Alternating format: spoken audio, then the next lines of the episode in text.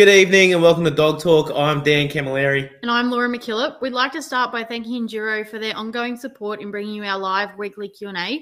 Tonight we're fortunate enough to be speaking with Ryan Tate from Tate Animal Training Enterprises. Ryan will be picking who he thinks has asked the best question of the night and they will win a bag of Enduro high energy food for working dogs with real kangaroo meat. Hey Ryan, how are you going?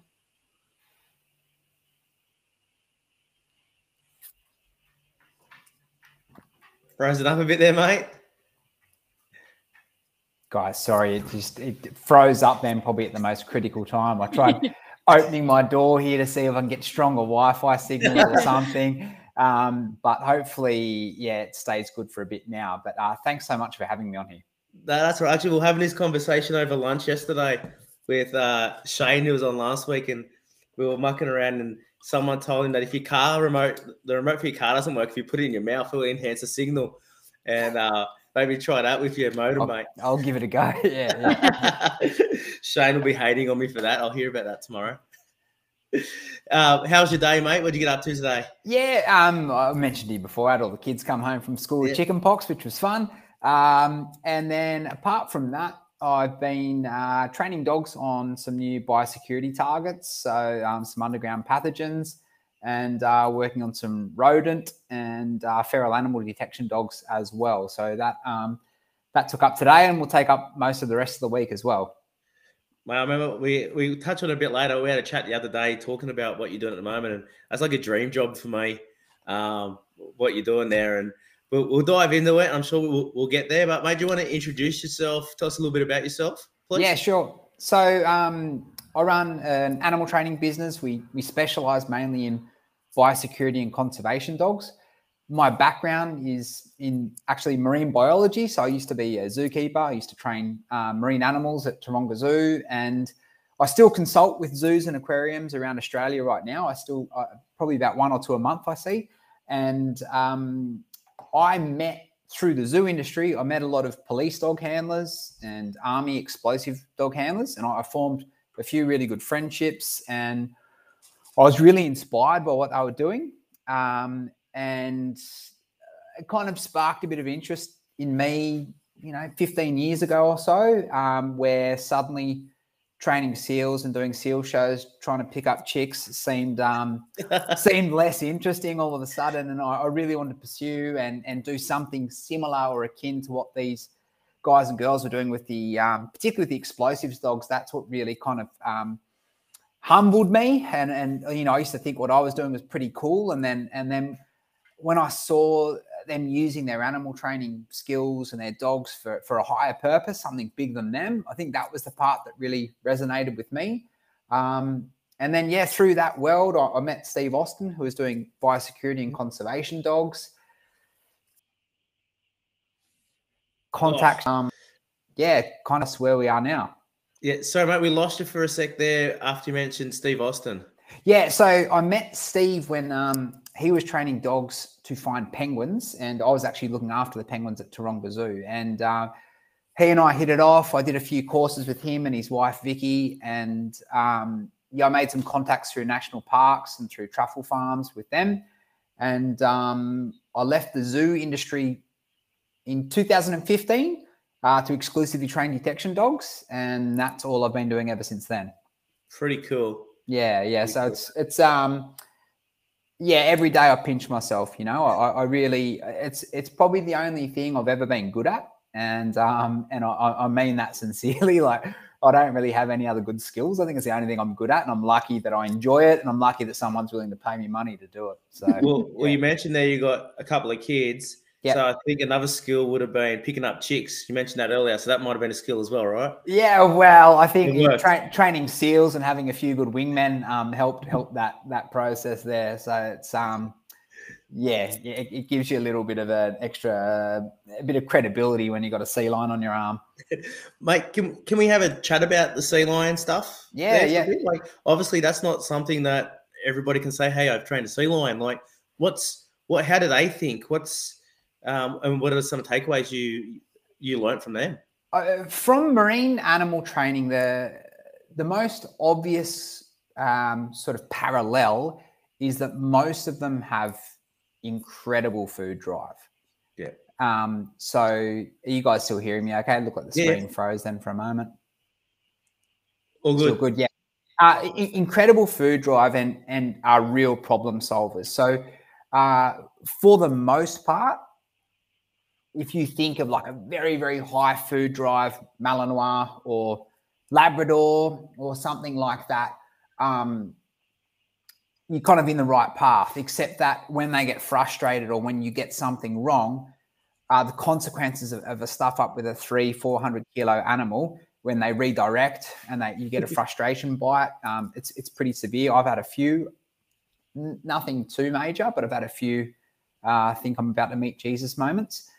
Um, the best parts for me, really, though, were when I actually started to develop genuine relationships, and that was usually with some of the the smaller, mature female animals um, whose food drive would would fluctuate, and you really have work and um, incorporate and being cheeky and having fun with them. Um, and that's I think that got that sort of stuff got me really excited when I was starting to I had a bit of freedom to be able to work animals with toy based rewards or variable rewards instead of just paying everything with food. And um, that got me super excited and I, I, I loved working off relationships and and and with with play in particular which um, you know I think has really set me up well for for what I do now with detection dogs every day. Eff- effectively, we're we're trying to do something sometimes pretty serious um, and utilize play as a reward. And um, working with sea lions kind of proved me pretty well for that. and they got some pretty serious teeth, right? Yeah. Yeah, yeah. I mean, depending on the species, uh, look, they're all sharp teeth. They've all got incredible um, bite power, jaw strength, uh, all that sort of stuff. Um, yeah, the speed and the pressure behind a bite, um, even through a, a you know a steel cap boot, is uh, is terrifying. And, and are they more likely like to try and bite you and get you into the water, or is it more so like just to come at you? Both, yeah, both, yeah. You'll Yeah. you'll get, yep. People have been pulled in. I've been grabbed to be pulled into the water. Um, I've been there when people have been pulled into the water, and um, but it's always like you can you can always understand it. Really, it's not like oh shit, where did that come from? Yeah. Um, it is usually something where you go, yeah, okay, like that wasn't ready for that, or it's because there's usually pretty clear reasons. It's not, you know, particularly because what we were doing is, you know, our, our life was dedicated to their care and to their research and to their training. So you're pretty in tune with them. And uh, any of the incidents I had where I got a little touch up, Yeah. Yeah, right. Yeah, Yeah. hundred percent. And you mentioned earlier there that like they're a lot of they're problem solvers. Yeah, I I mean, you know, food runs out in the wild. You got to get creative, right? So um, they have that natural desire to overcome difficulties, to think about ways to get to their mates, get to the food, um, overcome beach masters. Uh, so they they really love that challenge. They don't um, they don't like playing it safe, and I, I think uh, you know some zookeepers can fall into a trap of uh, and this goes for most species, they can fall into a trap of keeping everything cushy and keeping life very safe and very predictable and very easy. And what you create is an animal that becomes, you know, neophobic, so scared of anything new.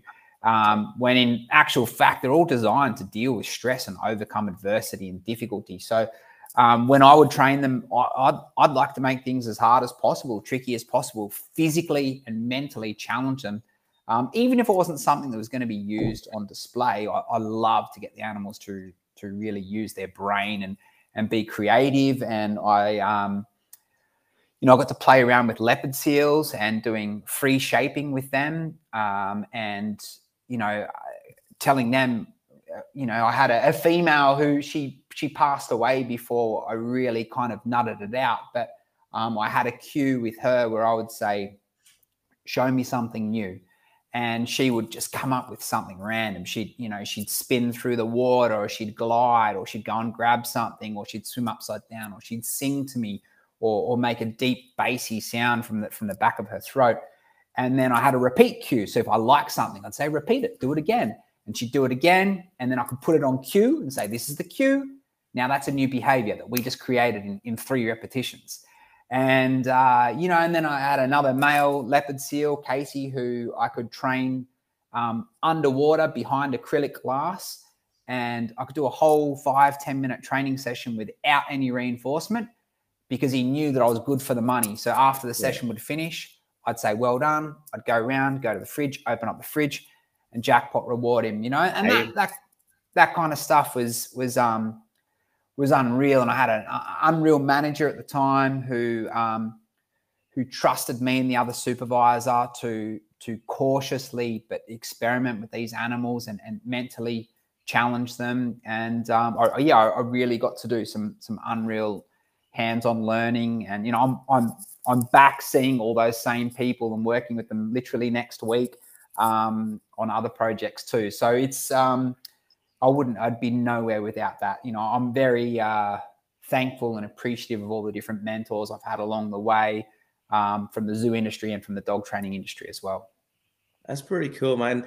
Um, just there with Casey, where you mentioned underwater, so you're on the other side of glass. I'm, I'm assuming. Yep. And so that's all like, well, excuse my arrogance. Don't know a lot about sea lions, but I'm, I'm, assuming that's all physical commands, not so much verbal. Or correct? Yeah, yeah. So you, can't, you know, the there would be a certain ability to hear through the glass probably for them.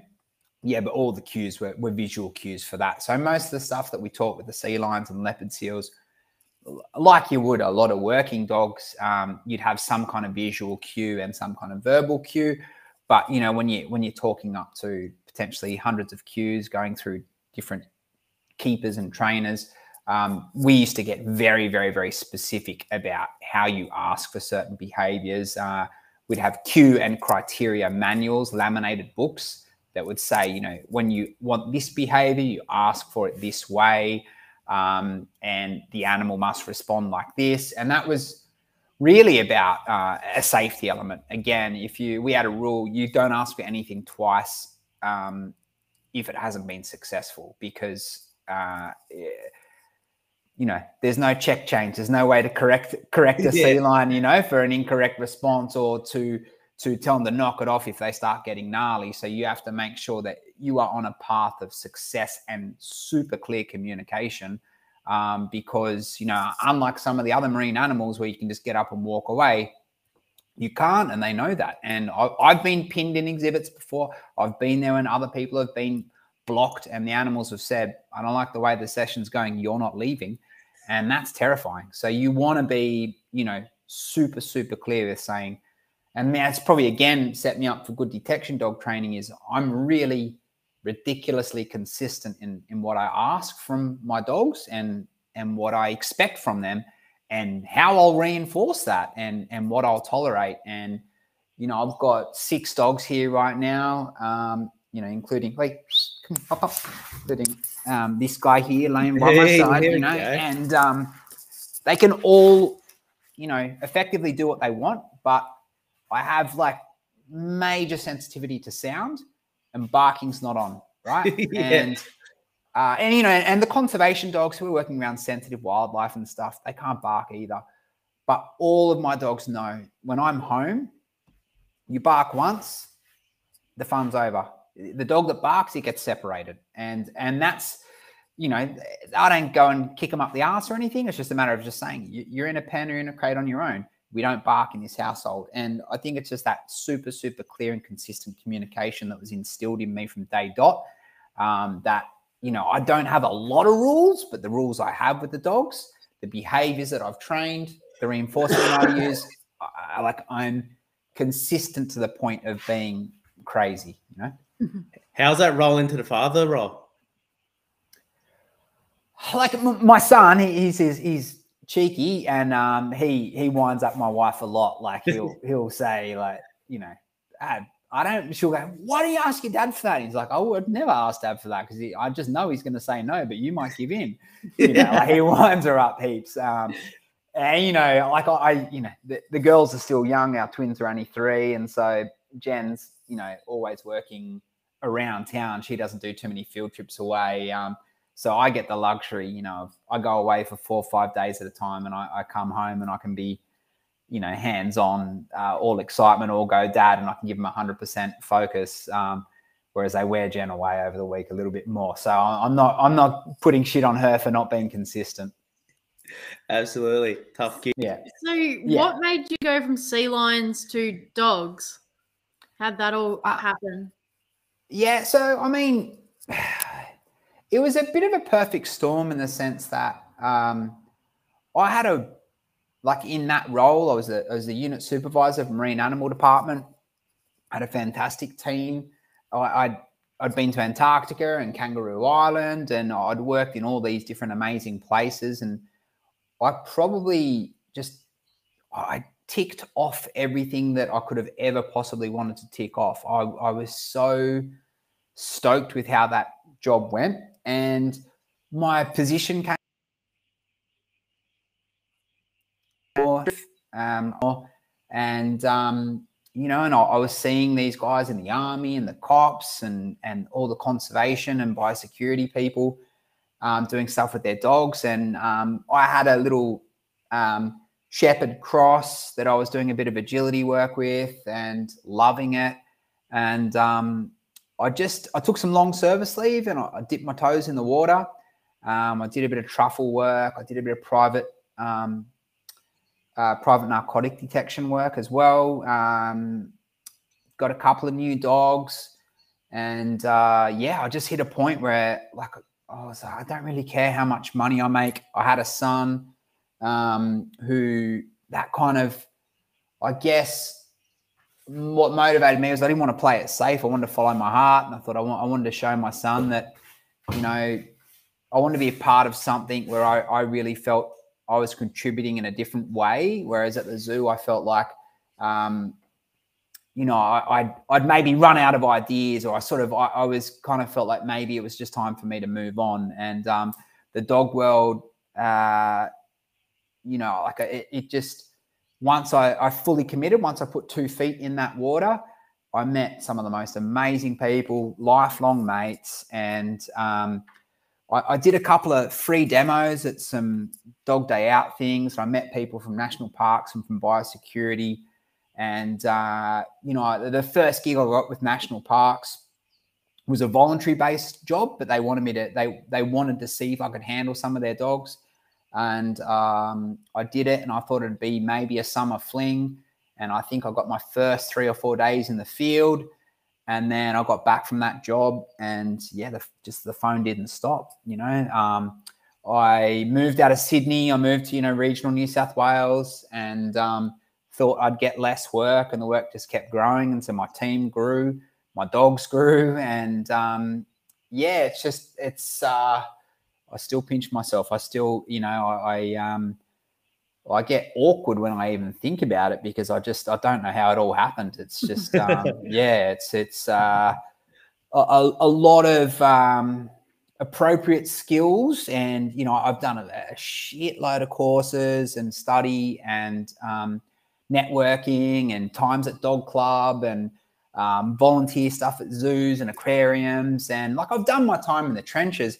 But I guess because I loved it all, it never felt like I was in the trenches. You know, I loved all the study I did. I loved all my volunteer stuff. I loved all the dog club stuff. Um, so, you know, I now look back on it and go, I've been doing this for over 20 years now, full time. And, you know, it started as a kid and it's it's never felt like a job really. Yeah. Yeah, that's, no, that's awesome. That's amazing, man. That's really yeah. cool. So, what's day to day for you though? Like you're saying, you know, you're booked up full time, you're doing all these things, but what is it that you're actually doing day to day? Yeah, sure. It's that's a, it's a good question, and it, it does change a little bit um, from week to week, month to month, season to season, and I'll, I'll explain why. So, our our primary work in terms of our dogs is uh, biosecurity and conservation. So, where that layers down is in terms of the biosecurity, you've got your generic kind of um, we have contracts um, that either put us in different airports or shipping ports to look for a certain list of of contraband or, or biosecurity matter that that needs to be checked for and can't get through a certain location. Those gigs can be super regular. We've got a couple of them that are regular at the moment in Port Macquarie. Um, and that's essentially, you know, a full time gig for two and a half people within our team at the moment. Uh, then we have biosecurity weeds, like priority weeds that we're working on. And some of them grow in the uh, snowy mountains and are only accessible for about 12 to 16 weeks a year. So those weeds, we want to completely 100% eradicate. We want to find every single last one of them. So essentially, as soon as the weather permits, we're up there. We're hitting it as hard as we can. We're running ourselves and the dogs as much as we can. It ends up being about sort of a week on, a week off. We'll do a couple of back to back weeks, but effectively week on, week off all through summer in the Snowy Mountains region. Um, there'll also be other targets we might be looking for up there foxes, cats, um, maybe endangered small mammals as well. Um, and then we, we do a lot of um, what is probably the coolest part of our job. We do a lot of koala detection. Uh, and again, that tends to be a more winter centric kind of job. And so next week and the week after, um, a few of our staff and our koala detection dogs will be working around Port Macquarie and the mid coast, uh, looking for koala scats and or live animals in the trees, and uh, using that to inform councils, uh, environmental consultancies, uh, national parks and whatnot as to where either the koala corridors are, where the hotspots are, whether things should be developed or not. Um, it can impact the the route of roads and constructions, and uh, it's it's part of those preliminary surveys around. Yeah. You know, people have got to have homes, but koalas do too. Like environmental studies based on the future future development. Exactly. Yeah. Yeah. yeah so, right. um, I mean, it, it's that's it in a a very sort of you know broad crude sense. Um, you know and then there's other little little niche jobs around um, you know other plants or or in invasive species. Um, you know sometimes as well we we will be required uh, you know if we're working on islands or in sanctuaries and whatnot we'll aid in the you know whatever we're looking for whether it be a weed or a a fox or a cat or a rabbit who will aid in the trapping or the the eradication process through various other means. And and whenever I get people uh, asking me, mate, I want to do what you do, um, you know, the, the two pieces of advice I give them is number one, you've got to have a good dog, but number two, you've got to have some other skills that are relevant to that profession. So uh, within my team, I've got people that are absolute plant gurus or they're koala experts or fox trapping experts, um, or they have a really good understanding of the outback or, or certain habitats or biosecurity policy and legislation. And so having those supplementary skills, um, you know, understanding scientific methodology and stuff like that at the moment for our team is actually more important than their animal training ability. We've got, you know, between myself, Jen, and and particularly um, Claire, um, we've got a lot of runs on the board with training detection dogs. Um, so we like we really when we're looking to engage subcontractors or new staff, we want we don't necessarily need amazing trainers. We need people who are great dog handlers, but have a really good skill set um, elsewhere that is going to be applicable to to what we're what we're what we're searching for. And I yeah. think I can help you. I'm mediocre with a dog, but I'm really good at knowing all the best drive-throughs through New South Wales. Oh, that's good. That's, that's, handy. That's probably a skill I can help you with, right? Everyone good needs drive through. Oh, well, it's, you're almost there because I've always said when I'm doing the road trips, I need someone that knows where all the cleanest dunnies are on the highways. So, like, yeah. that's drive-throughs. Really there, right? Port yeah. Macquarie, KFC. Yeah, always had a good Zinger burger there, mate. Very good. Actually, do you want to go that question? Yeah. While we're talking about your team and like what you're looking for, Karen Higgins has asked, "What is your team and how many human and canine?" Yeah. So, um, in terms of like exactly permanent dogs and permanent staff, so um, six full time staff, six full time dogs, but um, they're the dogs that that live here with me. Uh, many of my staff um, have their own dogs that that do get used occasionally on certain jobs, and then I've got like three amazing subcontractors that I use on a regular basis, all of which have multiple dogs. So, you know, within my network um, that like that I'm using every month, there'd be probably say 10 handlers and maybe about 20 dogs all up. And a lot of those dogs overlap. And sometimes, if it's a really sensitive site or um, getting access is really difficult, like some of the areas we work, for example, will be um, either ongoing mine sites or prospective mine sites. And so the access to these locations um, is super, super strict, and there's all sorts of confidentiality. And if we're going to go on looking for things and they've got to shut down a mine, um, obviously there's there's millions of dollars at stake. Right. Um, and so instead of me just going, oh, it'll take me and one dog three weeks, they go, that's not on. Um, so then you get like your best team of subcontractors and whatnot. go, right, we're going to hit it with six dogs and we're going to knock it out in a week and they go, right, that's you know the, the cost of us engaging the subbies is nothing compared to oh their production cost. costs. Exactly right. So so that's where sometimes those those subbies um, really get me out of hot water, and I do the same for them. But they get they get jobs like that where um, you know the pressure is really on for renewable energies and for the ongoing you know grassroots sort of energy sectors to to lift their game and the dogs are being, you know, becoming along with drones just such a common tool. Whether they're looking for soil contamination, water leaks, or invasive species or protected species. These big companies, they're not doing it through gritted teeth. It's not like we're getting out there and they're going, mm, we're getting here because we have to. They're all trying to lift their game, you know. So they want to be doing the best practice. So they're getting, it yeah. Sorry, uh, just on that, they'd be getting payoffs on their carbon footprint and emissions, right? Well, it depends on what they're doing with the land, and sometimes we, have gone on to to environments that you know would potentially be listed for you know whatever kind of development or whatever kind of use, and then they send in a bunch of ecos and dog handlers and whatnot, and then they work out that hey, this is an amazing offset area. It's got all these amazing species in it, and then they end up pumping a lot of money into preserving that habitat and yeah looking at things like offset schemes or or um yeah i mean that's not i don't want to speak out of school because it's not my area of expertise but i know there has been sites that have been listed for potential development but then after the surveys they go wow it's actually um, you know this land is too important for a variety of different flora and fauna species to develop for any purposes. So uh, you know there, there is a lot of like a lot of really good news stories that come out of it for us that um, you know at, at a state and at a federal level uh, they they cop a hard time no matter what they do.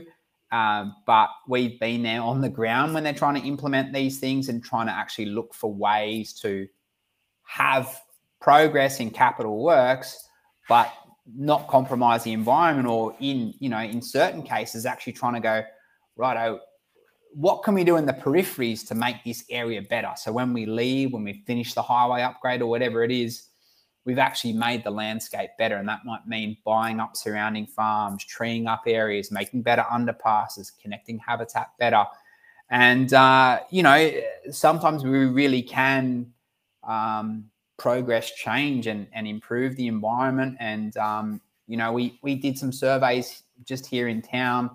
Um, you know, chipping away at them over over seven years doing surveys in, in, a couple of really key areas that were absolutely listed for for arterial road upgrades and housing developments, shopping malls, golf clubs, and through years and years and years of surveys of going, oh, better check it again, better check it again.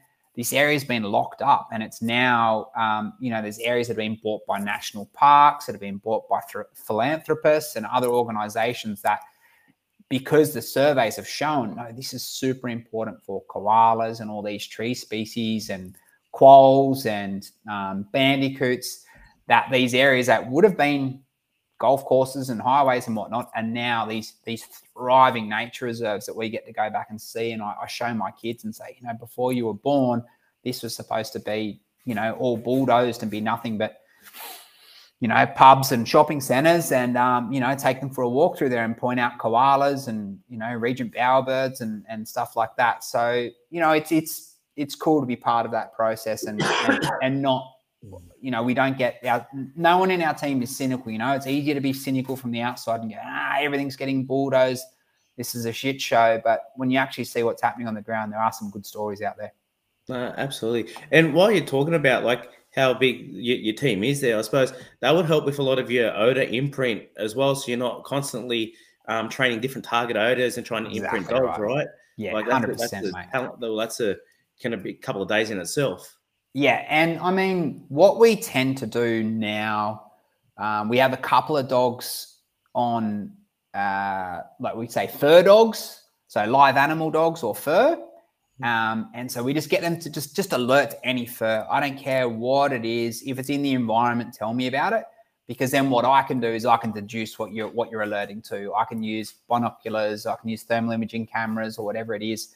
Um, and then those dogs as well, we also get them to do um, predator scats because we get a lot of work with with quolls, with wild dogs, with feral cats. Um, and uh, foxes, obviously, as well. And so, whether you're looking for the live animal, you want to find the den, you want to find the warren, you want to find whatever it is, um, or you want to find evidence of them. If those dogs will say, "I'll show you where all the fur is, and I'll show you where where the scats are," um, then you got like it's a really, it's actually quite an easy concept to teach the dog, and it's kind of natural, particularly for the spaniels for, for and for male dogs like the Mallee here, like, you know, predator scats, he's just going to check it out anyway. You mark and you reward that. And the dog goes, okay, I'll, I'll show you every fox turd along the way here. and, um, you know, and then they learn very, very quickly. I'm not interested in kangaroos. I'm not interested in, uh, you know, possums. And then they just go, right, I hone in on, on the ferals that are in this area. And, um, you know, and it, that concept is, like it's pretty much as I'm only training the dogs two things predators and fur, predator poo and fur. But the applications of that are super, super broad. So we have those generalist type dogs, which are, you know, they're flat chat all the time. And then our dogs that are working on invasive plants and, um, you know, some of the koala dogs and the dogs working on contaminated soil and things like that um, they're very, very specific dogs. So it's the opposite end of the spectrum to them. It's basically ignore everything and just tell me that one friggin' thing because that's really important. So, uh, yeah, super generalist dogs and then and then very, very specific dogs. Do you find um, that, that's a specific dogs like when you mark and you reward, whether it be food or a ball, yeah. right? That's that's something we can give. But those dogs that are chasing what you refer to as fur, do you find it a bit harder to mark those because they could find the chase? More thrilling 100%. than 100%. yeah. So, so how do you go about rewarding that? Um, so it's you know this is where, and I was thinking about it prior I was, when I was talking to Jen prior to coming on the podcast, um, and we're talking about you know kelpies and working dogs and whatnot, and how a the dogs that I choose to be those fur dogs um, are, are much more natural hunters, and so all I have to do to them is basically work on stopping them and just going, the instinct is there to find, right? So you just got to stop on flush. As soon as that animal moves, you hear it move, you see it move, handbrake. whatever it be, handbrakes automatic on, automatic stop on flush. And I drill it into those dogs from day dot. I usually get two puppies at a time. And whichever one is like, I mean, I hate using these kind of terms, but whichever one is smarter, like a bit more of a thinking dog, I'll go, yeah, that'll be my targeted species dog. And whichever one is just more goey, more hunty, more drivey, more fearless, and just doesn't care about getting knocked up, go, that'll be my fur dog. Because I know they'll run into blackberries and brambles and flush rabbits out. They'll, they'll go down a, a fox den, you know, they'll they'll jump on a ship in the middle of the night with me in the middle of a harbor and look for rats and they'll just go for it. They're not going, oh, what's in it for me? They're going, I just friggin' love this job, you know? And so it's like, you know, you, are not always going to want that kind of dog, right? Sometimes you're going to want that sensitive dog that really thinks and is very polite and is analytical and goes, you know, I really want that ball. I've got a very high reward drive. Um, particularly the dogs that we're working on the soil at the moment, they need to have very, very high reward drive because the task they're doing is quite boring, you know. Whereas a dogs, once once you get a good dog and you say, mate, your dog is to go and flush bunnies for me, they go jam your tennis ball up your butt, Ryan. You know, like flushing bunnies. That's about as good as life gets. And so all I really have to do to them is just say, all right, we don't chase birds, we don't chase kangaroos, but those rabbits, I'm going to praise you for getting as close as possible and then stopping at the last minute. Same with the fox, same with the cat. Um, even the same with the koala. A lot of the dogs that we've trained to find koalas that that know that they're not just looking for the pellet, but they're looking for the live animal. And um, I'm sure some of my my followers that have known the company for a long time would um, would shudder at this thought. But when the dogs find the koalas up the tree and they stop, sit, and they look at me, they're not looking at me going, "I love koalas." They're looking at me going, "Get the rifle." You know, that's what they're thinking in the dog's yeah, head. Right. Is they're a hunt? They've been bred for this for for 700 years. You know, this sort of process of of hunting. But the beauty of all those little spaniels that we use is their prey drive's pretty low. To, to pull them up, to get them to stop, to get them to not bite, to get them to not bark, it's actually it's not that hard. It's it's very and a lot of them instinctively do it. As soon as they see something move, their instinct is just to, you know, you, it's like you see good German shorthair pointer pups. You know, they go and point instinctively. It's you know five six weeks of age. Good springers will, you know, and cockers will, will hunt like crazy. And then when that bird springs or when that rabbit springs, they they pause, they think about it if you give them a chance to run and grab, for sure they'll go for it. I've seen I've seen that happen. Um, but yeah, to pull them up is is nowhere near as hard as it as it might be for a terrier, you know, or, or you know, um, yeah, or something like a sight hound. Yeah. Would it, would it, would it be say, fair, fair to say, like someone like a Springer, for example, they're looking up naturally because they're waiting for that thing to fall down because they're looking Often. for those shadows, right? Yeah, yeah, yeah, and and and, and you. Yeah, and you see some of them. Some of them are naturally more birdie than others as well. So they'll naturally have that look up instinct, and others will be a bit more sort of looking for that ground flush. Um, and you just kind of work to their strengths, really. And I mean, that's kind of the beauty of where our our business has been for a while. Is that you know some people invest all this time in in one dog and go, I've got this dog, and it must find this thing in this environment and it's like, yeah, anything's possible, but you know, you're going to be working against the tide the whole time. Whereas we've got enough work on and enough people in our network that I can get a dog and I can I can work it for six months or 12 months and go, yeah, it's just, you know, it's okay. But man, it would be a really good, you know, weed dog or it'd be a really good explosives dog or, or whatever it might be. And then I can um, channel that dog's path based on its personality. And that's, you know, what I say to everyone is like, every dog can learn scent detection. 100% every dog can learn it, but not every dog can be a detector dog.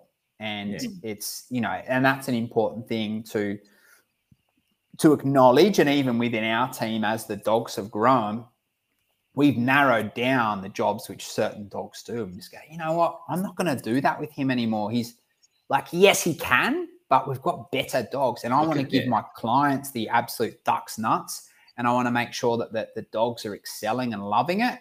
And, you know, and then we just niche down on, on what that dog excels at. And, uh, you know, it's, it's, you know, we're super lucky. Hmm. And on from that, Deb Eden's asked, where do you source your dogs from and how do you assess them for your work? But you sort of spoken about how you assess them individually for what job, but is there anything they need to meet before you take them on? Uh, yeah. So, I mean, usually 90% of the time I'm looking at litters and I will check out the bitch and if I can, check out the dog. Um, I want very bold dogs most of the time, like super bold, in your face, happy go lucky dogs. Um, I love like ball and retrieving instincts. Um, so that it's not like a, a cutoff if the dog just has higher food drive. But if it if the parents naturally have high ball drive, I'll go for that. Um, and yeah, that that willingness to just engage their nose and, and just go for it.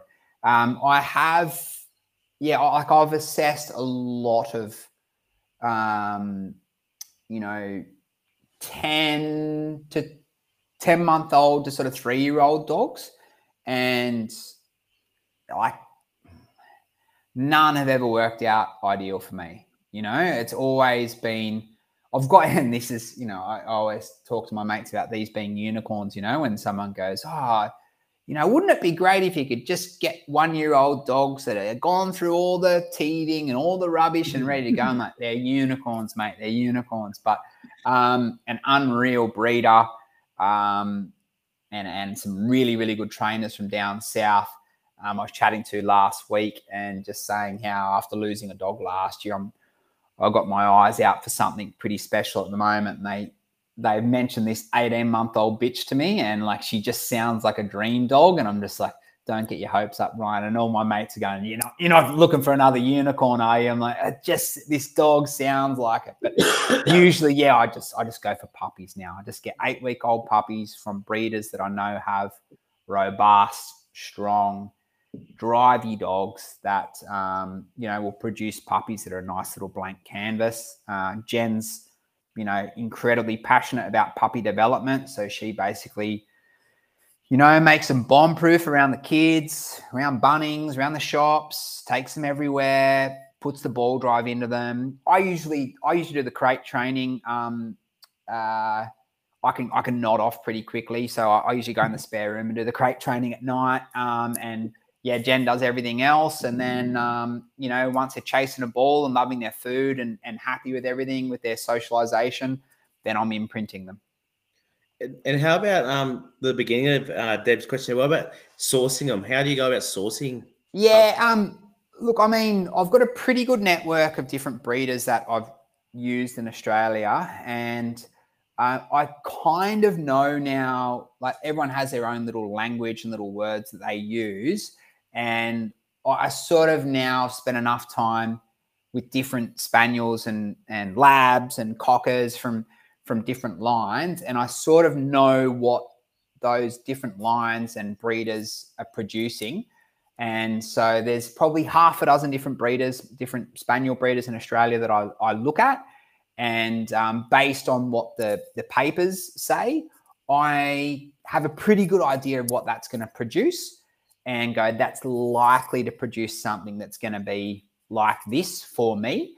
And then, um, you know, and they they know what I'm kind of after too. So if yeah. I say to them, hey, I I want a balls to the wall, mental, off the chart drive dog. Um, Brett from Bodrum Gun Dogs in WA.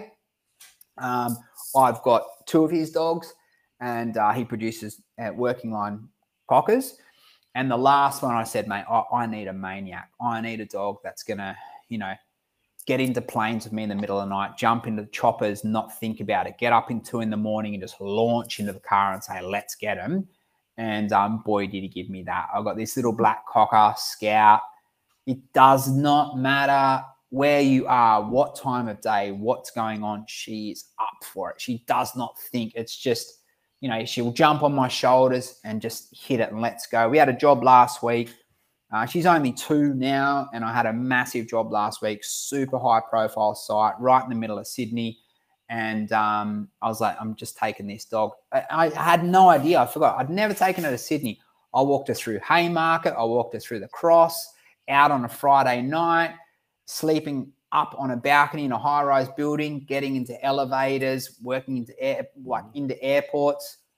Never took a backward step, not once. You know, just owning it. Did not yeah. care. You know, and buskers and random dogs all through the city, and uh, you know, there was a nearly a punch up in town. She just didn't care. nothing, nothing fazed her. You know, whereas, um, you know, like some of my weed dogs um, they're real edgy at night. You know, they don't work at night. They they look for weeds in the day in the tops of beautiful mountains, right? So if, if I took them to that setting, they would crumble, no doubt. They would. I have no doubt they'd be shitting themselves. I could get them through it, but um, you know, it, it they would not thrive. She got to that and just went, bring it on. I want more, more chaos, more. Yeah. You know, just the more we threw it, she's like, yeah, this is this is the best. Um, so yeah, that's kind of you know, and Brett knew that's what I wanted. He's like, that's what you're gonna get, mate. He's like, this this dog from five weeks of age was, you know, like growling the other dogs off the teat and stealing toys and, you know, bashing everyone up. I'm like, that's the puppy for this job. So, yeah. and sound environmentals, that'd be something that's really important to you, right? Like, cause you don't know where you're going to be. Exactly, mate. And um, I mean, again, I think, you know, Jen does a pretty bloody good job if we get eight week old puppies of putting that into them. Most spaniels um, deal very, very well with um, with sound, just with the nature of gun dogs. Um, most gun dog breeders will will fire off a few rounds above their head when they're puppies anyway, and just kind of from day dot that sort of you know when you think about it, if you're proofing them for for gunshot, um, you know from that early age that most of the sound sort of stuff is going to be okay. So then it's just a matter of like you know getting in and out of strange cars, lifts, you know, see through staircases, that sort of stuff. Um, that can throw them, but again if I'm usually raising two dogs at a time, if one's a little bit more sensitive, I'll say that's a dog that's going to work in national parks, and, and one dog's a maniac. And so that's going to be the dog that does all that sort of urban stuff. Actually, it's funny you mentioned there see uh, see through staircases. People understand how hard that actually throws a dog, right? Yeah, very, very. And I mean, yeah, never, but, some of us would never think of that. No, and I mean, to me, it throws me, let alone a dog. Oh, yeah, like, right.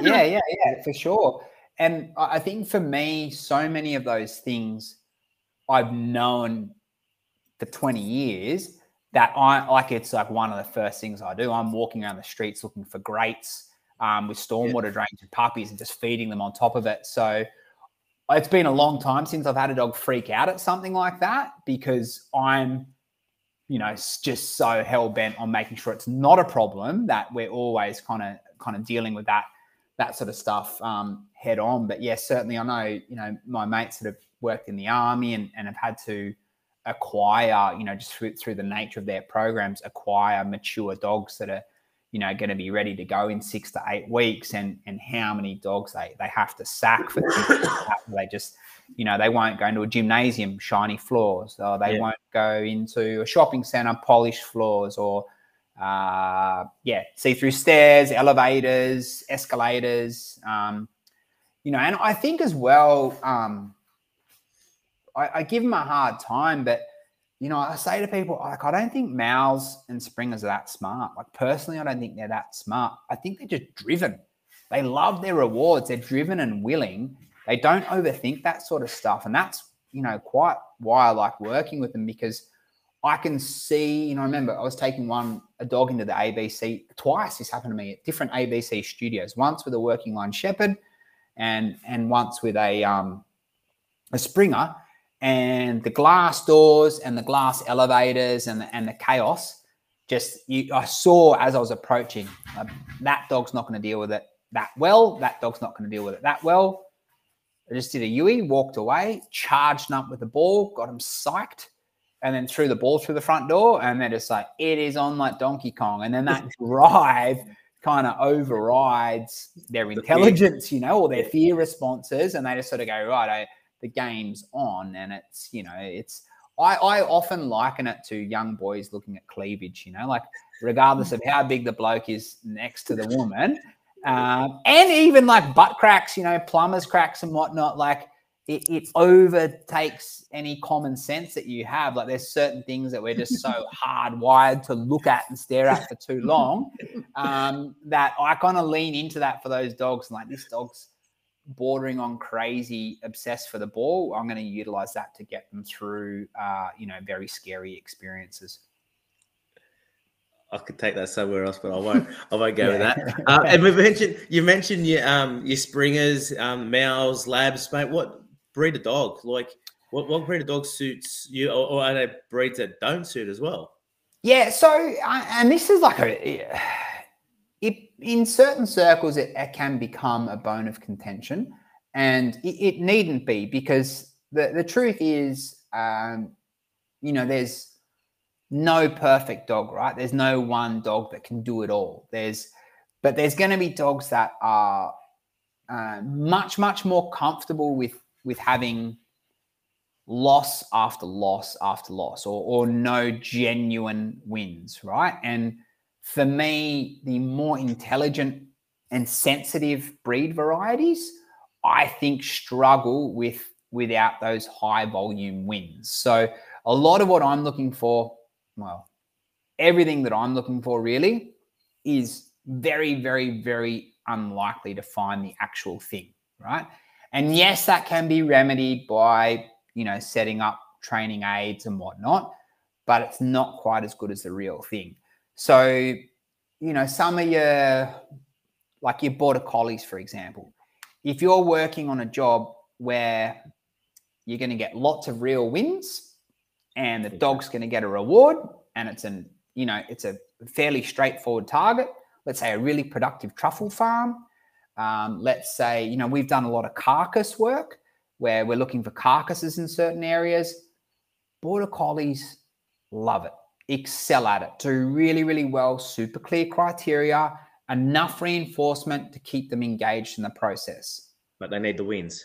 They need the wins, right? Yeah. And they need a, a, a, you know, and I think they need a, a really good handler, you know, and I don't think, in my experience, they don't transfer through multiple handlers as readily well as a gun dog would, right? Absolutely. Much the same as the kelpies too, right? So that the the kelpies, you know, and Aussie shepherds, for one person can be the most phenomenal, dynamic, diverse, loyal dog in the world.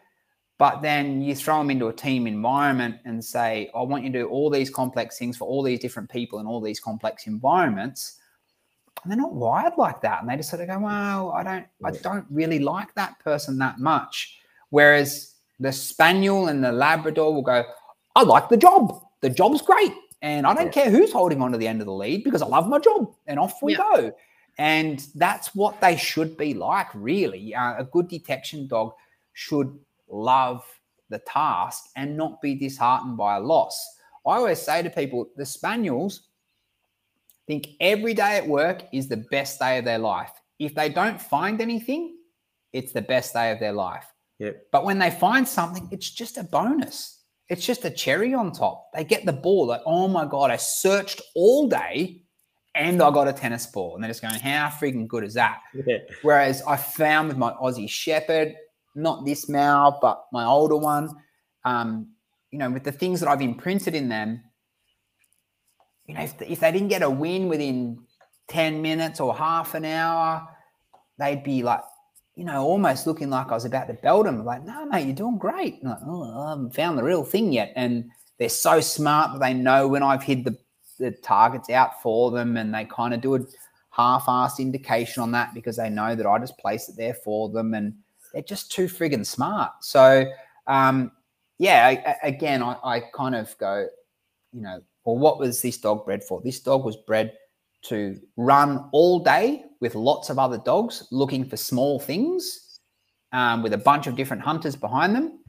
like that's pretty bloody compatible to what I want to do. And I wouldn't, you know, I wouldn't run my cocker spaniel in a sheep herding trial, you know. So it's like, you know, kind of by the same logic, I go, I wouldn't run a border collie professionally Having said that, we've got border collies in our team. We've got two in our team, you know. so I'm contradicting myself here, but I'm saying I use that kind of logic, and I go, we use those two border collies for very specific purposes. Where we go, they're they're killing it.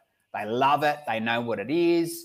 We we don't have to hammer them hard. It's like a day here and there, and they're brilliant at it. And we know that those two border collies are gonna love it and they're gonna smash it. But the volume of work they do doesn't amount to the volume of work the Spaniels do. Yeah. And and it's actually interesting that you mentioned there about um, the dogs working for and doesn't matter who holds the lead because we actually we're actually talking about that this morning here. So my Dutch Shepherd, for example, I was doing a heap of work with that dog, and whenever I go away, no respect for Natalie. Yeah. Right. And then I was really busy for a period there, and Shane was doing a lot of work with him, a lot of scent detection. And then I noticed that he'd roost around and he'd kind of take me for granted a bit. But then when Shane was on holidays last week and I was working him every day, Shane rocks up and he's like, Who are you? Yeah, yeah. But whoever had that ball was it was like the remote to run this yeah. dog. Yeah, it was really funny. Like we had the conversation, like, so is this dog man's best friend or ball's best friend? Yeah, yeah. And I mean, and sometimes you want to put that that ball drive above people for the sake of productivity within a company and giving that dog a good a good life, you know. And I saw it happen, you know, in some agencies and um, other organizations, and even in the zoo world, where you would get amazing trainers who perhaps were, um, you know, threatened by some of their colleagues or wanted to, uh, in some way, shape, or form, elevate themselves, and they would work or drive an animal so much and lean into them so much and so much into that relationship development and that bond, knowing full well that just by chipping away at it every day, that that animal's going to start to turn their nose up at other people. Yeah. And then they're like, oh, shit, oh, oh, he won't work without me here. Oh, he didn't do any bag checks without me. Oh, she won't move out without me there. And, um, you know, and I, I, think that's a sign of a, of a pretty shitty trainer, to be honest. Like, right? Yeah, and and I like when I left the zoo, I wanted to know that for the welfare of those animals, as well as the team of keepers that I loved, that none of that was going on. You know that, uh, I never want an animal that's like only going to work for me. It's like, oh, it's it's Ryan's dog. Like no one else can handle it. And that's horseshit. That means I'm a bad trainer if I can't pass those skills over to my team. I have I run a team of professional trainers and handlers. I should be able to pass over the dogs to most of the people. Now, not everyone handles my Mal, um, but I've got three wonderful handlers that handle him. But he's an eight-year-old dog.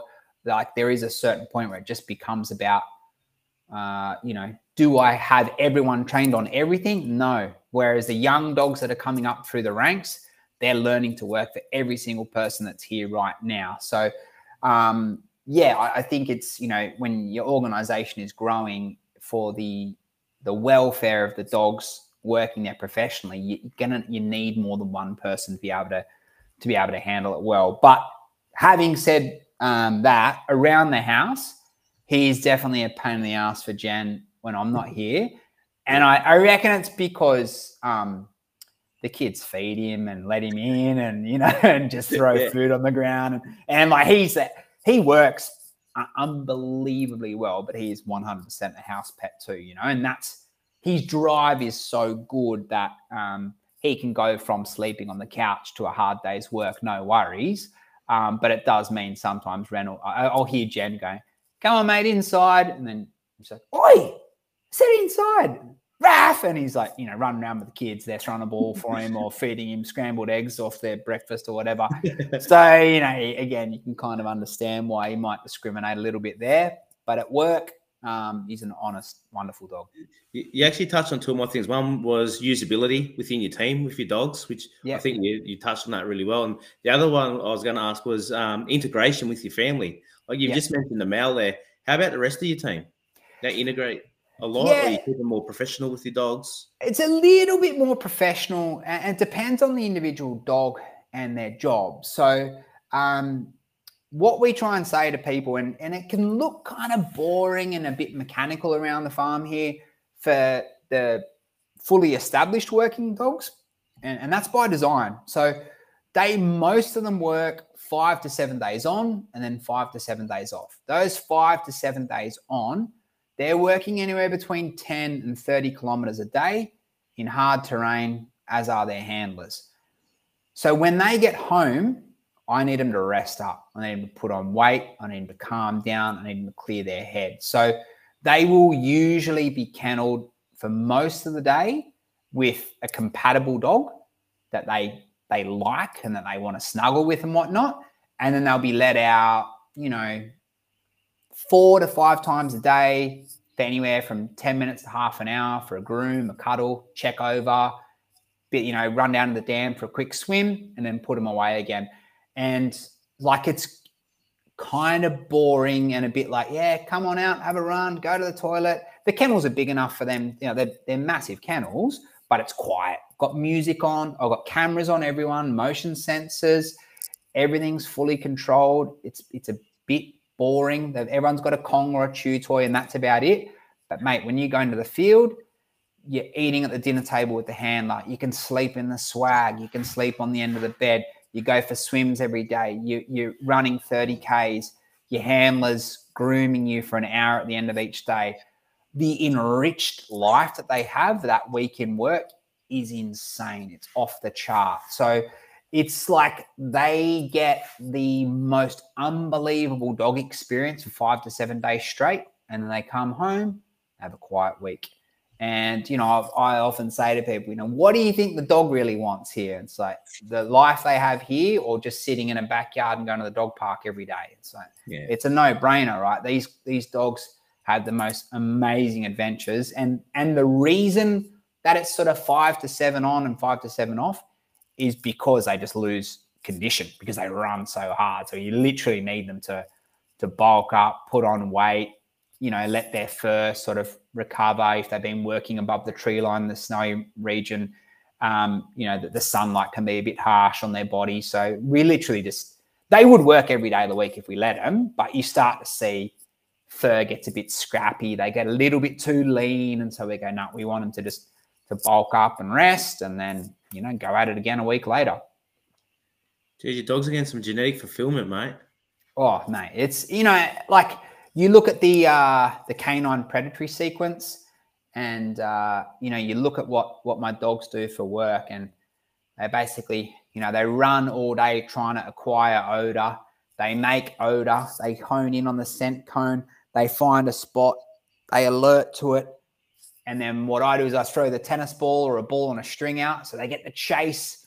They nail it, and then when they nail it, I play you know, play tug with them. I roll around in the dirt. I have a full fight with them. I'll jump in the rivers, whatever. I go, you know, my reward event is just off the chart when they make a real find in the bush.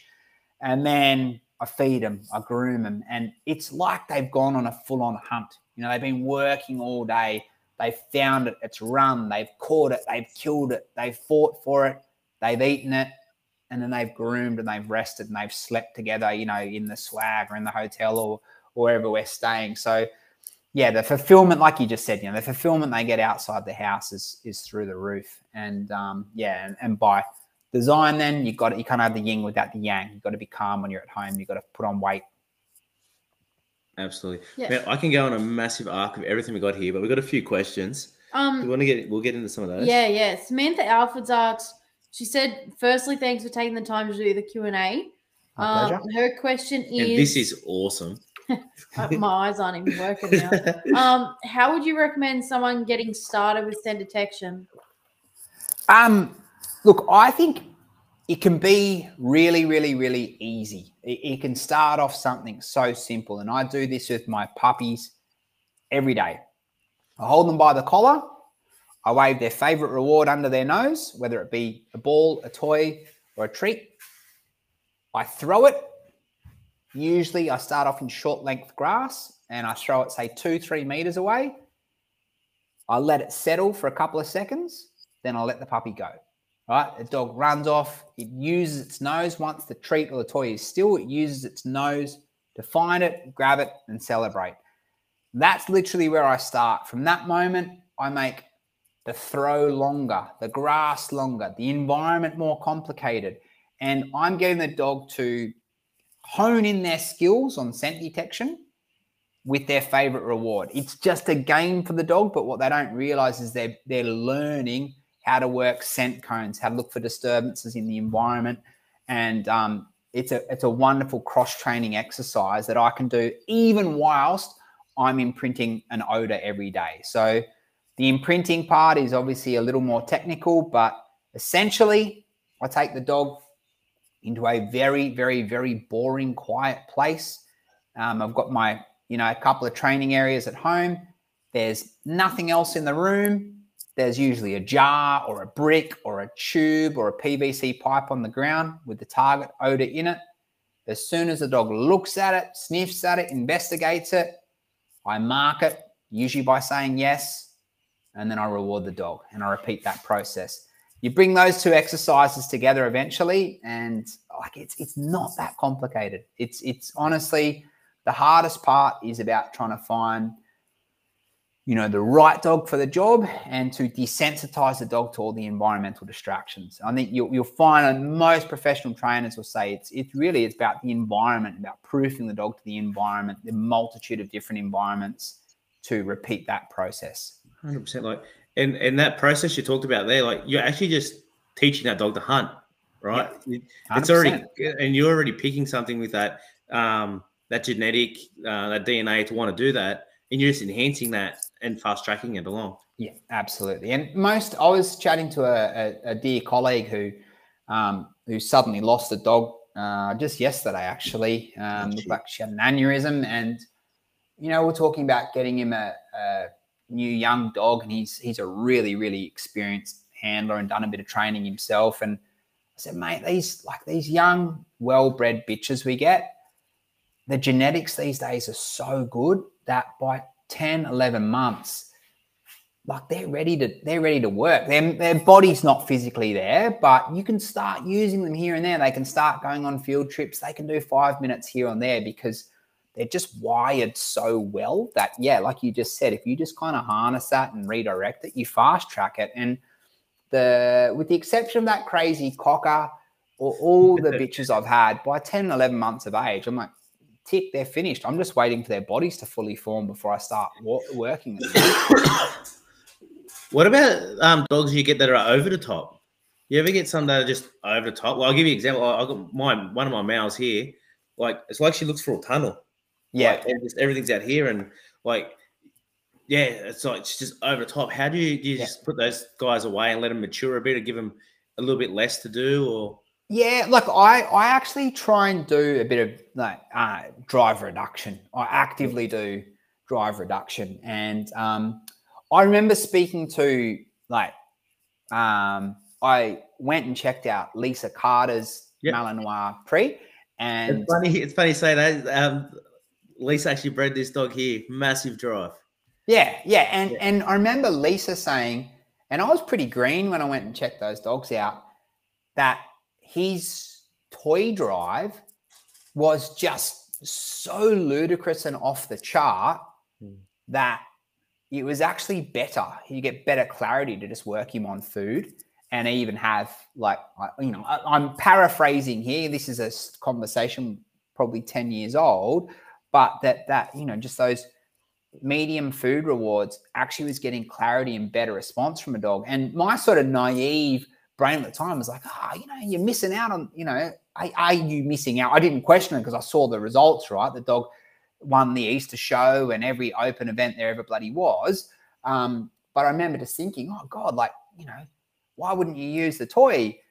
But yeah, it was it was too much. So yeah, yeah, yeah. So um, I the the one of the um, soil dogs that I'm working with at the moment, her ball drive can often be too much that she just comes screaming out of the gates and just alerts the first tube she sees because she just wants that frigging ball so much. Um, so we've got a rule with her is that we bring her out for 10 minutes, 10 minutes before a session and let her burn off a bit of steam with socializing. And then I calm her down with a little bit of food. I'll get a little bit of tucker into her belly, have a have she's had a little bit of fun, and then she's like, okay, all right, now I can think. And she actually searches better. So I actually end up doing the opposite of, of punching drive into a dog. And I go, actually, I'm going to dial this dog back because its willingness and its drive is actually getting in the way of progress. And, I, you know, I, I probably have Lisa to thank for that because I looked at that dog. She threw something like nine or 10 toys in the backyard, had him in pluts, and then released him. I shit you not, the dog picked up every single toy and did not let one go. He had all nine stacked in his mouth and was just running around wide. And I was like, man, that's some toy drive. And uh, I remember thinking, like, yeah, you, like that's kind of hard to work with at times. Oh yeah, it, it, yeah. it's like ah, if, if I had hair sometimes, yeah, I'd, you'd be pulling I it have, out. I'd have patches missing. But um, I've actually used exactly what you said done, done there, and it's it's amazing how sometimes we have to knock them back a peg too, right? Because yeah. otherwise, if they're too high, there's no clarity. No, exactly. And I mean, I've seen this in, in some of the service dogs and the labbies with like the uh, the desire to to use food. Um, you know, is really good because we know labs have good food drive, but sometimes it just whips them up into a silly state. And often, you know, the better thing to do is just use a little bit of gentle guidance. It's not yank and crank. It's just about just using the lead to guide them to to where you want them to be, what positioning you want them to be in, instead of luring them with food and getting this, you know, IPO performance heel out of a Labrador that you want to be a seeing eye dog. You're just like, hey, just, you know, maybe we just use a lead to just gently guide them over this way that we might get a more natural, smooth, um, appropriate response from the dog. So, yeah, sometimes just taking it back and being as simple as possible and, and forgetting what we know about building drive um, it can be the way to go with particularly with lifestyle kind of skills you know Absolutely. Do you want to touch on that? Yeah. Go. The top one. Yep. Um, Deb Edens asked, "What feed and supplements do you use? What does their mealtime look like? Yeah. Is it individual feeding or communal?" And then on from that, I'd like to ask, does that change from when they're at work to at home? Yeah, yeah. Um, yes, it changes from work to home. Um, Jen's sister is a nutritionist, and um, I have an unreal zoo nutritionist, um, Michelle Shaw, who um, I, I've engaged her specifically for my Mao when he was young um, to formulate a diet for him. Um, and so, like, essentially, all our dogs have a portion of kibble in their diet um, because it's obviously so so so handy when in remote locations that I need them all to be able to to have you know a predominant kibble diet. Um, all of my dogs get greens, fish, rabbit, kangaroo um, as often as possible, as often as it's available. Um, and uh, yeah, in terms of supplements, like um, there's some fish oil. There's um, I'm a big fan of psyllium husk for dogs when they've um, uh, like uh, particularly I find with with Rafa um, a bit of psyllium husk in his food when he's uh, like you know perhaps going through a little bit of a sensitive phase. It can help sort of make things coagulate. Um, yeah, that's kind of that's kind of about it. They they run pretty well on that. Um, we're we're trying to constantly evolve in in what we learn and and what we do. And uh, Jen's definitely got a lot more expertise in that area than I do. But what she's really, you know, the the research that she's getting at the moment, um, and certainly in the results and the dog's poos that we're looking at, is you know the the closer to the source we can get and the more practical we can make it. Um, you know, the better the dogs are going to be. And then when you work them hard and you need those nutrient dense meals, that you you get those nutrient dense meals from your kibbles and your high quality dog food products to, to bulk them up. So you you know we do often need times where like you just got to smash this dog with two or three feeds a day of high protein, you know, high quality dog food. Um, and yeah, and then and then balance it out. So yeah, it, it actually it fluctuates more than you'd think. We got a whiteboard here um, uh, in the in the tack room next to the dog runs, and the staff basically, you know, we edit it almost every day, and they take a photo and they send it to the group and go, "That's what we're doing tomorrow for these dogs, based upon their workload, whether they're getting food rewards and things like that." So um, everyone is is almost always individually fed for those reasons because they are working dogs. Almost none of the dogs are ever on restricted food. They can usually like eat as much as they want um, because of you know the the volume of work that they do and the Ks that they're running. Um, and everyone is capable of having a scatter feed of kibble um, which we do as like an enrichment activity with the with the whole pack together. Um, you know, we might let them all out and and and scatter some some good quality kibble around the yard, and just I'll always just keep a loose eye on them. Um, but yeah, they can do that, but I wouldn't do it with super high value food. Um, I don't think anyone would really nail each other, but I, I you know, dogs. Why take the chance, right? Exactly right. You know, like I don't I don't need to. It's it's not a. I don't need to prove anything. It's it's just not worth the risk for me um, with any of these dogs. And, and their relationships, they all love each other. They all respect each other so well. The pack that I've got here at the moment are just amazing. And um, you know, I just yeah, the only thing I think they can really reliably do is that scatter feed of the kibble, and anything else would you know we'd start to get some lip curling and some some you know uh, crappy behaviours. behavior. Yeah, exactly. Yeah, I, I shouldn't say crappy. Exactly, normal dog behavior. Yeah. And um, you know, like Rafa, my Mao, he um, like we've done so much counter conditioning with him when he's got bones and stuff that uh, like if he sees a human approach him when he's got a bone, stands up and wags his tail, right? But he will growl at shadows and cars and birds and stuff when he's got a bone. He's he's instinctively guarding his bones, you know, and um, you know he knows how to guard articles and whatnot on cue. Um, but you know, it just shows like when he sees and goes, "Oh, that's someone I know." He stands, leaves his bone, and approaches them, going, "Hey, you're going to give me a treat or tell me I'm a good boy for not killing you?" Um, but in his mind, really at his core, he's like, you know, if a bad guy snuck out of the shadows to steal my bone, I'm going to rip their friggin' throat out, you know? So, um, yeah, I never take that for granted. Oh, that's awesome. Um, one more question here from a different Deb, Deb Eligett. Um, she's asked, what sort of priority do quolls have in your conservation work? We have had a number of quoll sightings and had national parks and wildlife services out to try and catch some footage, but to know, but that's it. I, my eyes are going funny. but to Um, no avail. To no So- avail. yeah. Yeah. Uh, we live in regional New South Wales. Thanks, guys. Yeah, um, quolls were a funny one. So going back, uh, probably like four or five years ago, there was a massive push for a whole heap of quoll surveys. Um, and then the guidelines around how we classify where they are changed a year or two later, and basically the the arse of the market fell out of that. There was no real need for for quoll surveys um, at an official level. They're sort of now seen as a bit of a a bonus bit of intel if we're surveying an area and we can verify there was quoll scats in there. At the moment, it's just kind of like a bit of a bonus. Uh, and truth be told, you know, I don't think I've found many quoll scats in the last two years. It might just be where I've been working.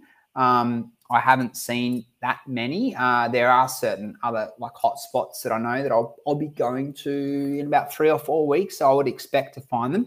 And they're a funny little creature that um, I was working with this ecologist, and we've got this like running theory that um, quolls do what we call a latrine. So they they tend to poo in the same location um, frequently. That's right. And um and but we would say they'd uh like around this mid north coast area, they always like to poo with a view. So like poo like up high, overlooking a body of water. and like ever since this ecologist Nick said to me, he's like, Don't you reckon they always like taking a dump overlooking a body of water? All quoll latrines I've found now, they're all like these epic lookouts. I'm like, yeah, they're just they're having a scenery.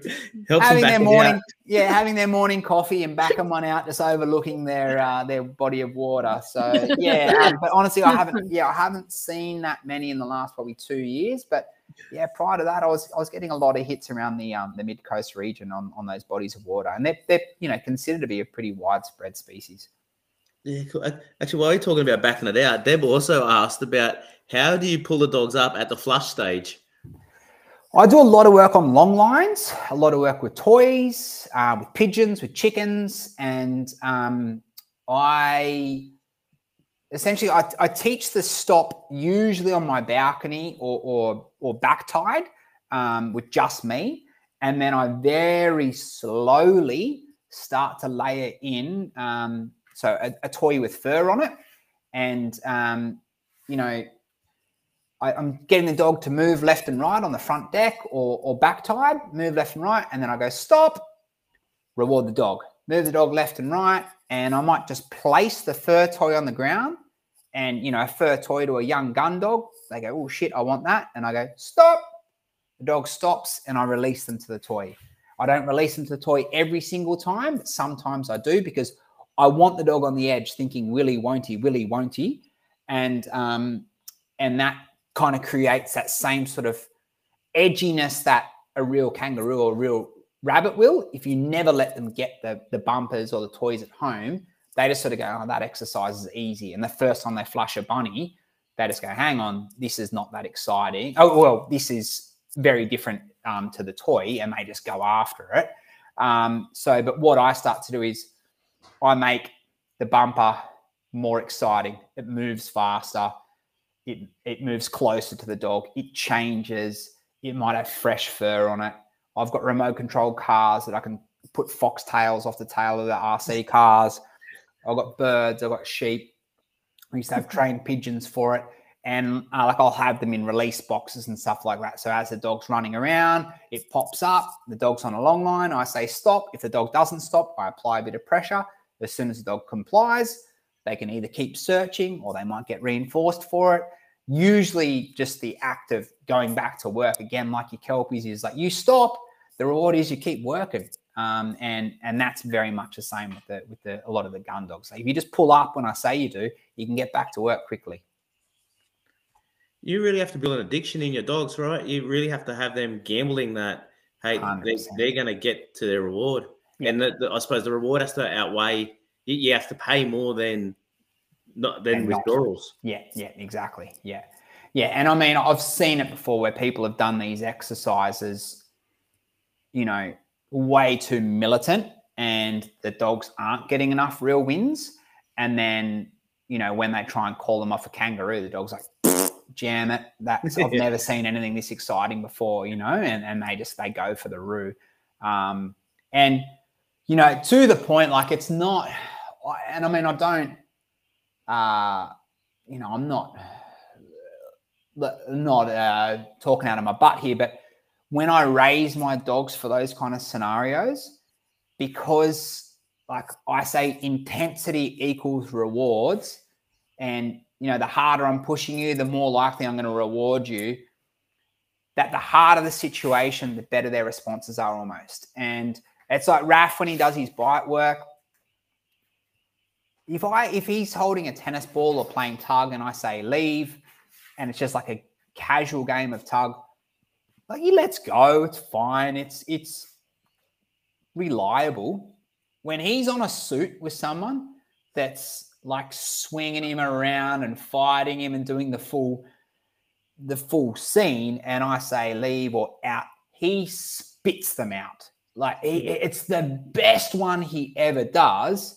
And it's the same with the gun dogs. You know, when they flush that rabbit right under their nose, like their butt leaves a hole in the ground, you know, because we teach them that, you know, the more challenging it gets, the more fun it gets, the more likely the rewards are going to come. And if you know, if they occasionally get ripped off, that's okay because it's that, that's that gambling thing where there's like, wow, I didn't win that time. Oh, I had a miss. You know, they didn't let me go and you know grab the koala or grab whatever it is. Like, ah, well, you know, tomorrow he might. So, yeah.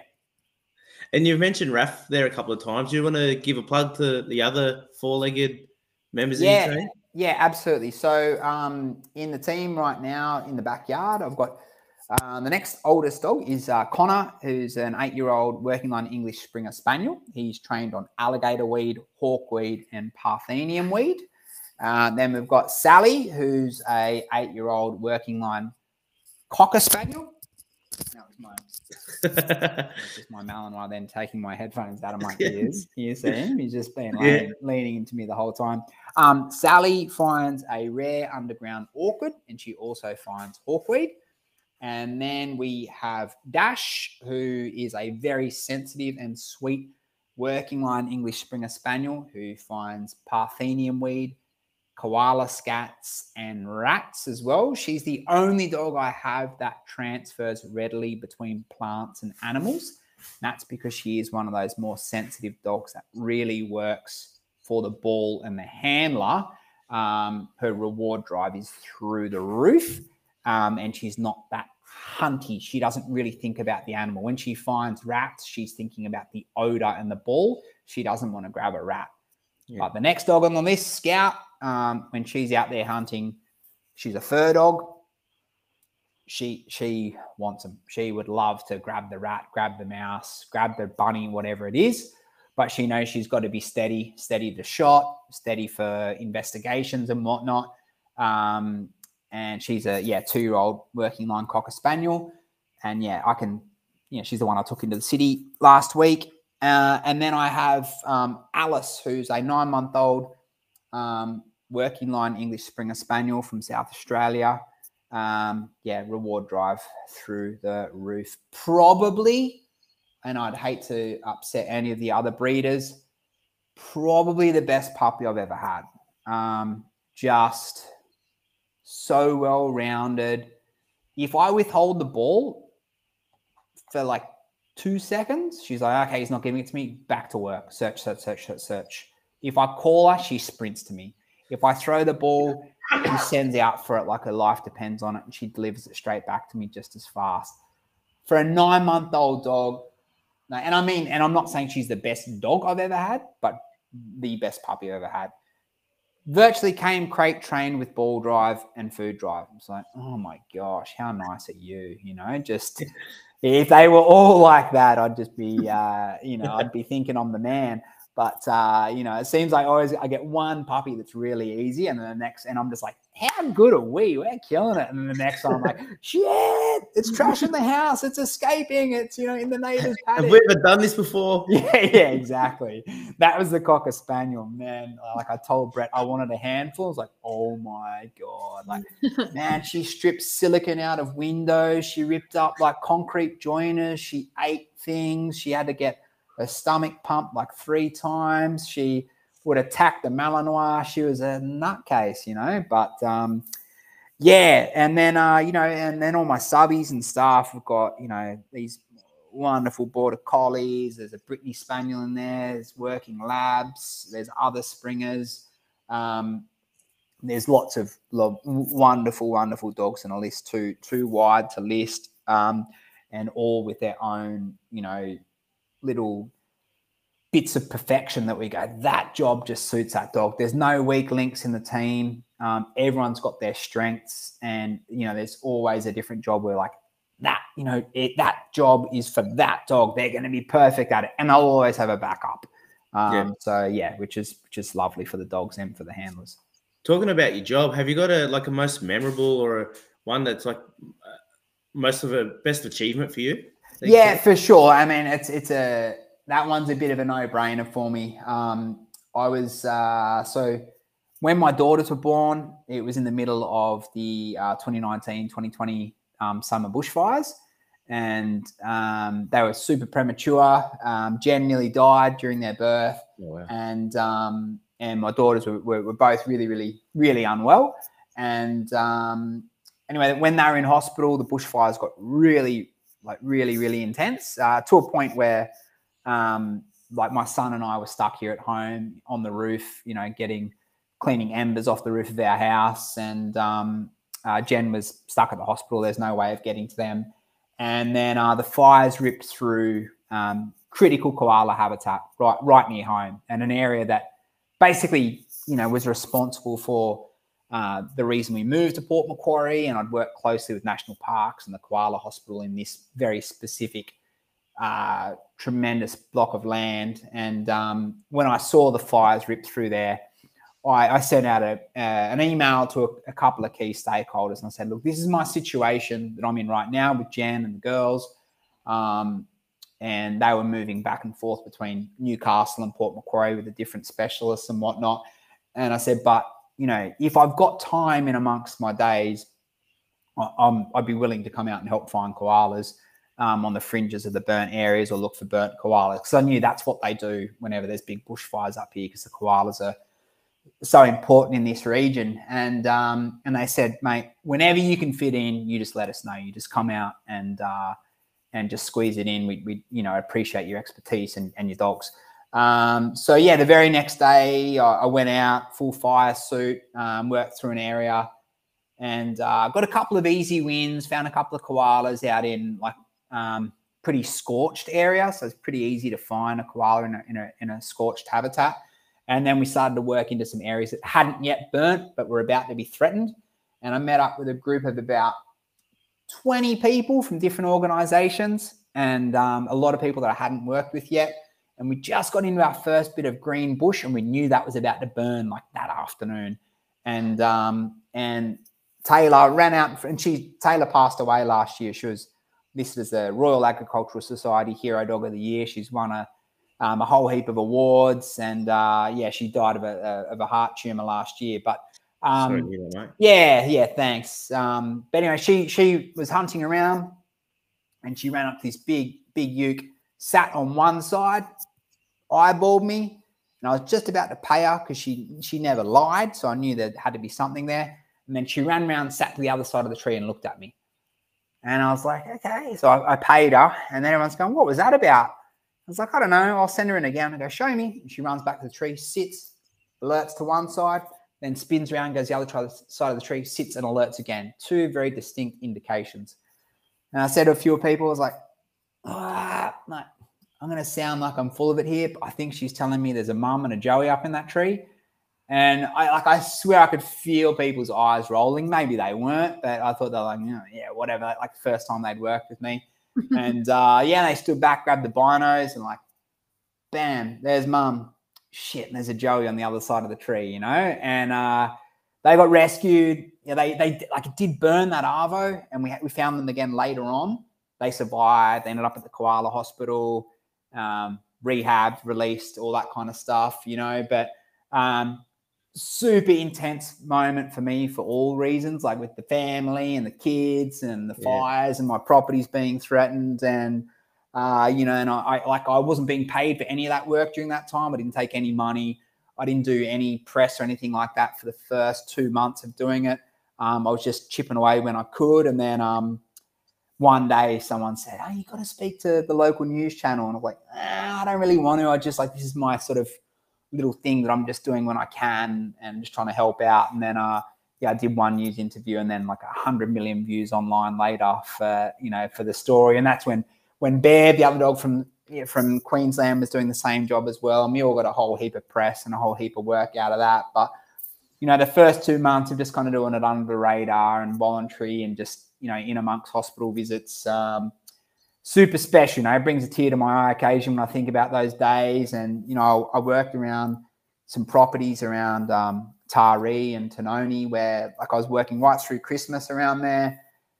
Families, you know, like little kids living in tents, and uh, you know, we're working around looking for koalas and seeing the families and the devastation that all these little families went through in these communities that didn't have home insurance and didn't have uh, early warning systems in place. And you know, like most of us, no one knew how bad those fires were going to be. So yeah, for for a variety of different reasons, that job's just um, burnt into my soul. Excuse the pun, but um, yeah, and I'll, I'll never forget that time and all, all the different people that I worked with, and, and that little dog and those fines. Uh, it sounds like a pretty special moment under some Yeah. pretty stressful situations as well. Yeah, yeah, it was. Yeah. Uh, mate, thanks for sharing that. Mate, um, it's probably come to that time of the night. We really appreciate your time today or this evening. Mate, was there a question that stood out for you uh, and they will win a bag of Enduro high energy food for working dogs with real kangaroo, meat? mate? I I think it's it's poignant that um, we're asked about nutrition and about food with working dogs. You know, I think it's a um, so I think it was a Deb that asked that. Um, yeah, Deb yeah. Eden. They got a good Yeah. memory too, mate. Yeah, sometimes. Um, yeah, I, I- think it's always good. We we um, you know we can easily overlook that, and I think it's really important not to um, assume that what works for one dog is going to work for the other, whether it be volume of food or number of feeds per day or types of food. Um, I think that's a space where, um, just like we try and take with animal training, to not just go, yeah, I know it all. It's always going to be this for kelpies, and it's always going to be this for Malinois. That um, treat each dog as an individual, and and their workload and whatnot should should dictate their diet. I think. Absolutely. Yeah.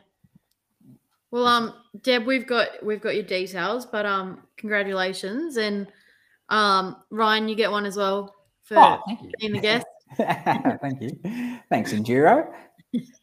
One last question, as always, though. Would you rather fight one duck the size of a horse or twenty horses the size of ducks? This is really Ah. interesting because he's such an environmentalist. yeah, Yeah. Yeah, but like, yeah, I don't know, like, it's weird, but some part of me just like would love the idea of just booting a small horse, like just like a footy, you know. I just feel like it'd just launch off the foot like a, Unicorns making 20 little unicorns. yeah, yeah, yeah, exactly. You know, whereas at duck, I feel like, man, you're in for a long haul and swinging into that beak would suck. I just think, yeah, just so I, I don't know. Someone said like the same through the same thing, and you like with toddlers, like wouldn't you just love to run in the room and just start bashing toddlers? I'm like, it just sounds so inappropriate, but I'm like, I kind, I kind of get that with the small horses, you know. Get them back your own for those early morning wake ups. yeah, that's it. Yeah. that mate, love it. That actually puts some thought into that. I, Yeah. I actually Yeah. like that. That's cool. Mate, thank you very much for your time tonight. Now you've got a my very busy pleasure. schedule there. No, Um, so thanks for um, for giving us your time. Very Thanks much for having me. appreciated. yeah. Uh, to all our listeners uh, watching live, thanks for getting on. We had a stack there. Uh, to everyone listening back, thank you for your time. And please remember, we learn every day. The day we stop learning is a sad day for all of us. Thank you. Thanks, guys. mate. Have a good night.